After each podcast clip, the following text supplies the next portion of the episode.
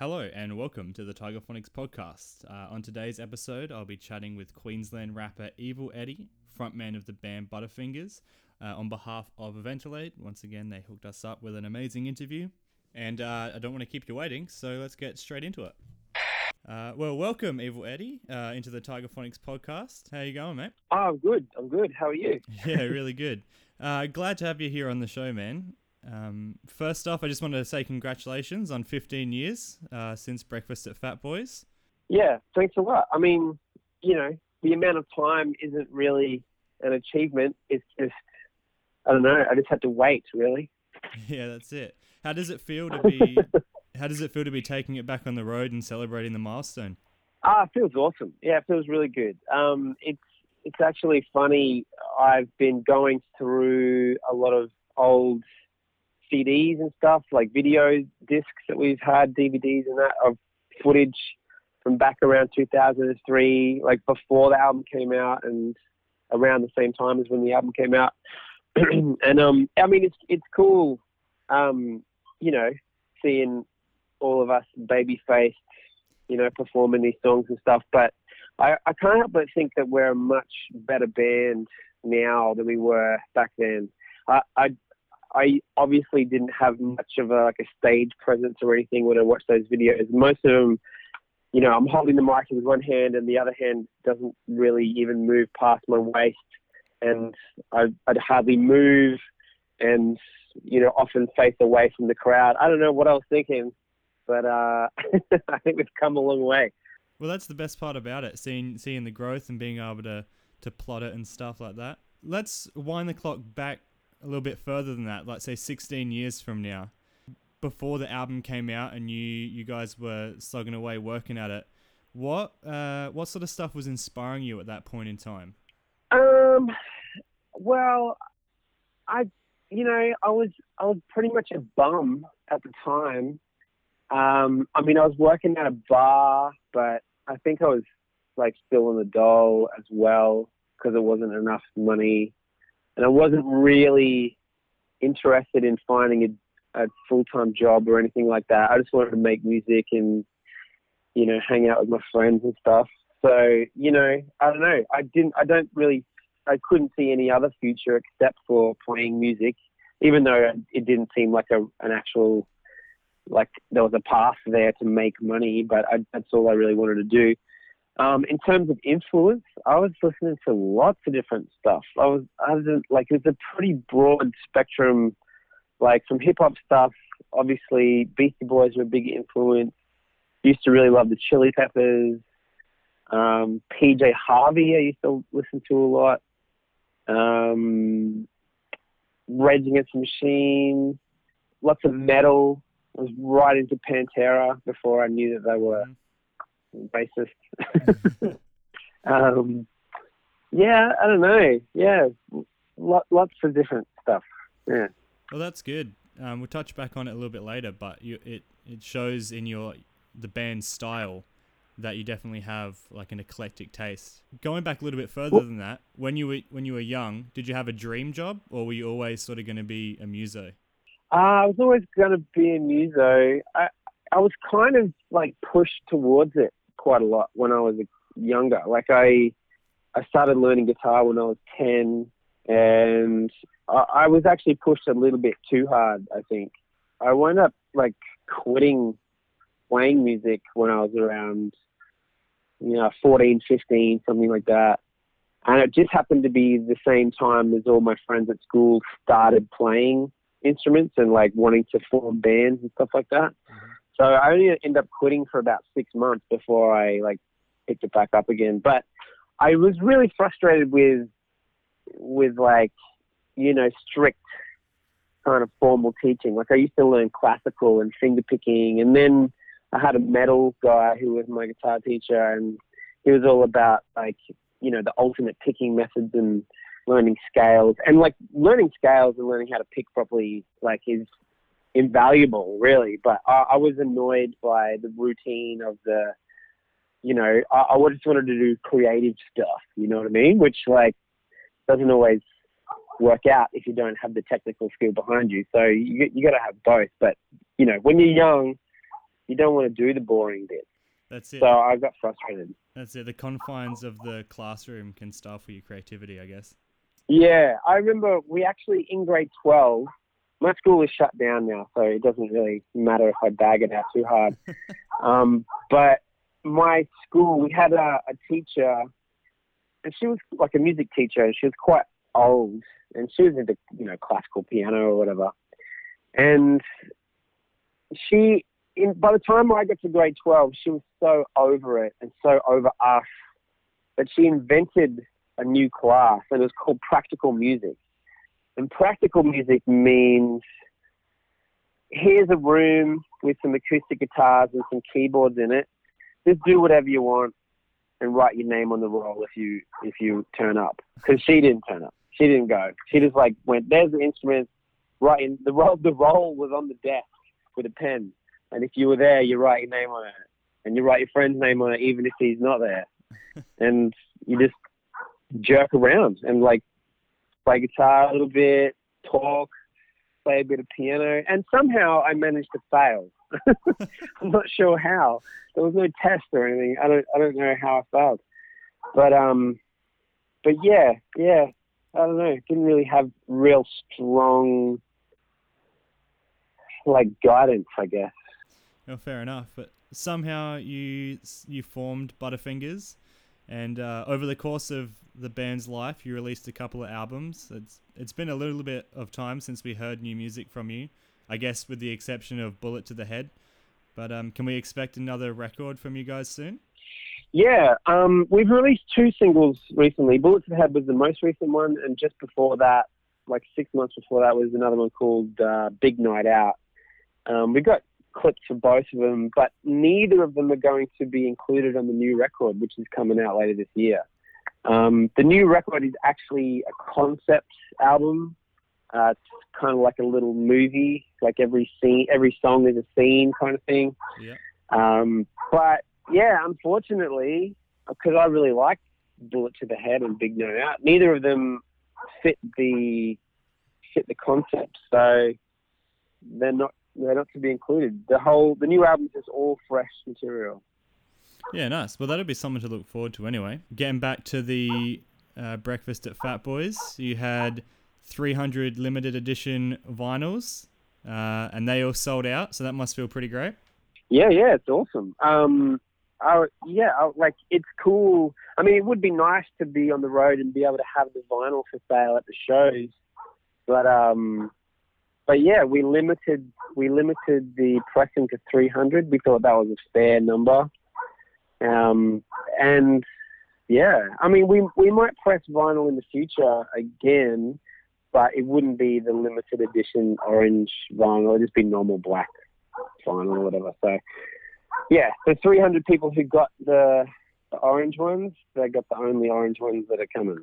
So that's pretty Yeah. awesome. It's uh, a good piece of Butterfingers history to hold on to for those guys. yeah, yeah. Well, and we've wanted to do vinyl since the start. Like I remember when we got the album mixed, um, and then we got it mastered. We got it mastered for CD, and we got it mastered for vinyl in the plan that we were going to press vinyl as soon as possible. And then just I don't know, other things took priority, and we just never got around to doing it. So it's awesome that it's finally out. Like I, I like just to have it, to hold it, and see the artwork all nice and big. You know? yeah, absolutely. That's awesome. Well, I, I mentioned earlier, you guys have a very interesting and unique sound, um, like the amalgamation of so many different genres. Uh, where did your sort of your sound come from? Besides, I guess the what you said before of all the stuff you you were listening to. Was there any direction you really wanted to head in, or did it just sort of you let it take it take it still? well, our our debut album, Breakfast with Fat Boys, is a funny amalgamation of like two different clear directions, and it was at two different times that the songs were written. And the uh, the first direction was, you know, we were before we were Butterfingers, we were another band, we were a punk band, and um, we wrote all these punk songs and played around Brisbane for a while, but we never got around to recording, and then we broke up. And then when Butterfingers started, um, it was a different lineup. but the lineup over the first year and a half or so was like was sort of changing around. Members were changing in and out, and finally settled on the the classic lineup, if that's what you want to call it. Um, and it ended up being the same people from the band, the punk band. So, you know, we were already writing hip hop stuff, and then having all the same members again, we kind of were like, well, we've got this, you know, this back catalogue of other punk material that we've never like released. So why not incorporate it into what we're doing? Because we were fans of Beastie Boys and stuff, and Check Your Head was like my favorite record of theirs, and that that record is when they started to include punk tracks with the with the rock stuff, uh, with the hip hop stuff, because you know same backstory with them being originally a punk band and then you know morphing into a hip hop act. So yeah, we were just like, you know, Beastie Boys can do it. There's no reason why we can't do it as well. So we did. Absolutely, and and it's sort of like it pays off too because the first time you listen to the album, you're sort of a little bit bamboozled. You don't know what's going to come next. And like one of my favorite parts of the album is the the first section of Piss on Ya. Like it almost sounds like pendulumy and like almost like the avalanches as well. It's really it's like it's quite interesting and yeah, it's like, as I said, it's one of my favorite parts of the album. Yeah, well, that was you know, I don't know, I was just messing around with everything like and you know, I I, I think I saw something about um, drum and bass and the amen break and all that stuff, and you know, because I was already working with loops, it wasn't that much of a of a leap to just change the tempo. You know, like go up to 180 BPM or whatever it is and start messing around. And like all that all that synth stuff um, that really hard, distorted kind of synth stuff on that track, it's just it's just um, like a really crappy like keyboard, piano keyboard thing that just had piano sounds on it through like one of my like a Boss DS1 distortion pedal for my guitar, and like it's like it sounds like synth, but like it's actually like it's like piano, just a piano with a distortion on it. So I, I didn't actually have any synthesizers or anything like that. It's pretty amazing that you were able to to do that with such like a limited instrument set. Yeah, well, it's lucky, really. Like, like I was just fooling around. I didn't know it was going to sound that that good. I just kind of like, yeah, was fooling around and was like, that sounds banging. That sounds like a real synthesizer. Like, and then and like you know I've got lots of experiments like that that never made it to anything like the whole back catalogue of instrumental stuff that's just too weird just too weird uh, we use some of it for b-sides here and there but i don't think they're like the classic kind of b-sides that people are gonna like pull out of the archives and cover and make them like famous songs or anything they're all pretty pretty out there I guess it's better to have it and not need it than need it and not have it though. So Exactly. Exactly. so that's right. You you got to create the shit to get the, the good stuff. That's it. Uh, so yeah, back in 2005, talking Triple J Hottest 100, Fig Jam came in at number 11, um, the highest of a, a, lot of entries for you guys. Um, yeah. And then even your solo stuff with Queensland coming in yeah. in one year. Um, is that you know that sort of thing? do you take a lot of direction from that as to you know what the fans want, their popularity of those songs? Uh, definitely, yeah. I mean, I after the first album came out and we had we had those entries in the hottest 100, and you know, I I I really felt like I had my eye in for what Triple J and Triple J's audience really wanted at that time. Um, so like yeah, my my writing was kind of more informed than it was previously, and probably more informed than it is now because like you know that that thing that they're looking for has definitely changed, uh, as you would imagine. Yeah. But um, but yeah, there was a period where I was like when Fig Jam came out. Actually, when Fig Jam came out, I didn't think too much of that song. Like it wasn't. We didn't have the album ready. It was just a song that we released so that we could tour Yeah. Um, and I actually thought of it as, as a bit of a throwaway track, but but I did I did know that musically, like sonically, I I knew that it was kind of right up their alley at the time. Mm.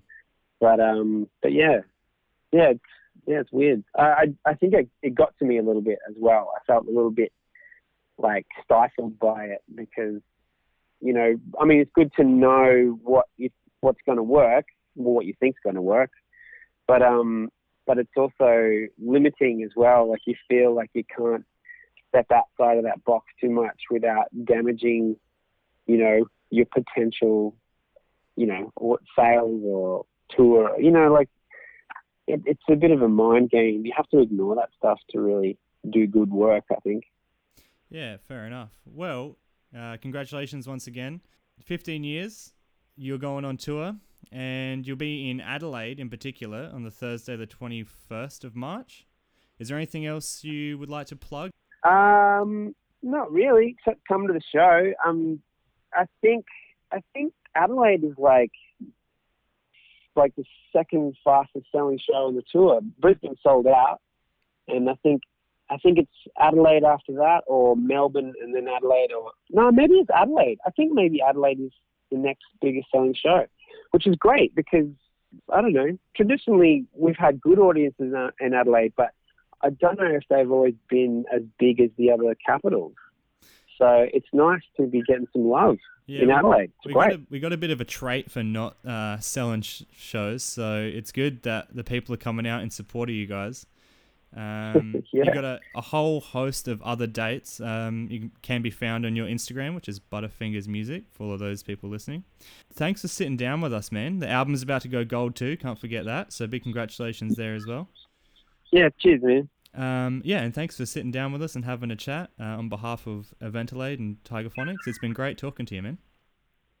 cheers. Thank you. Have, Have a good afternoon.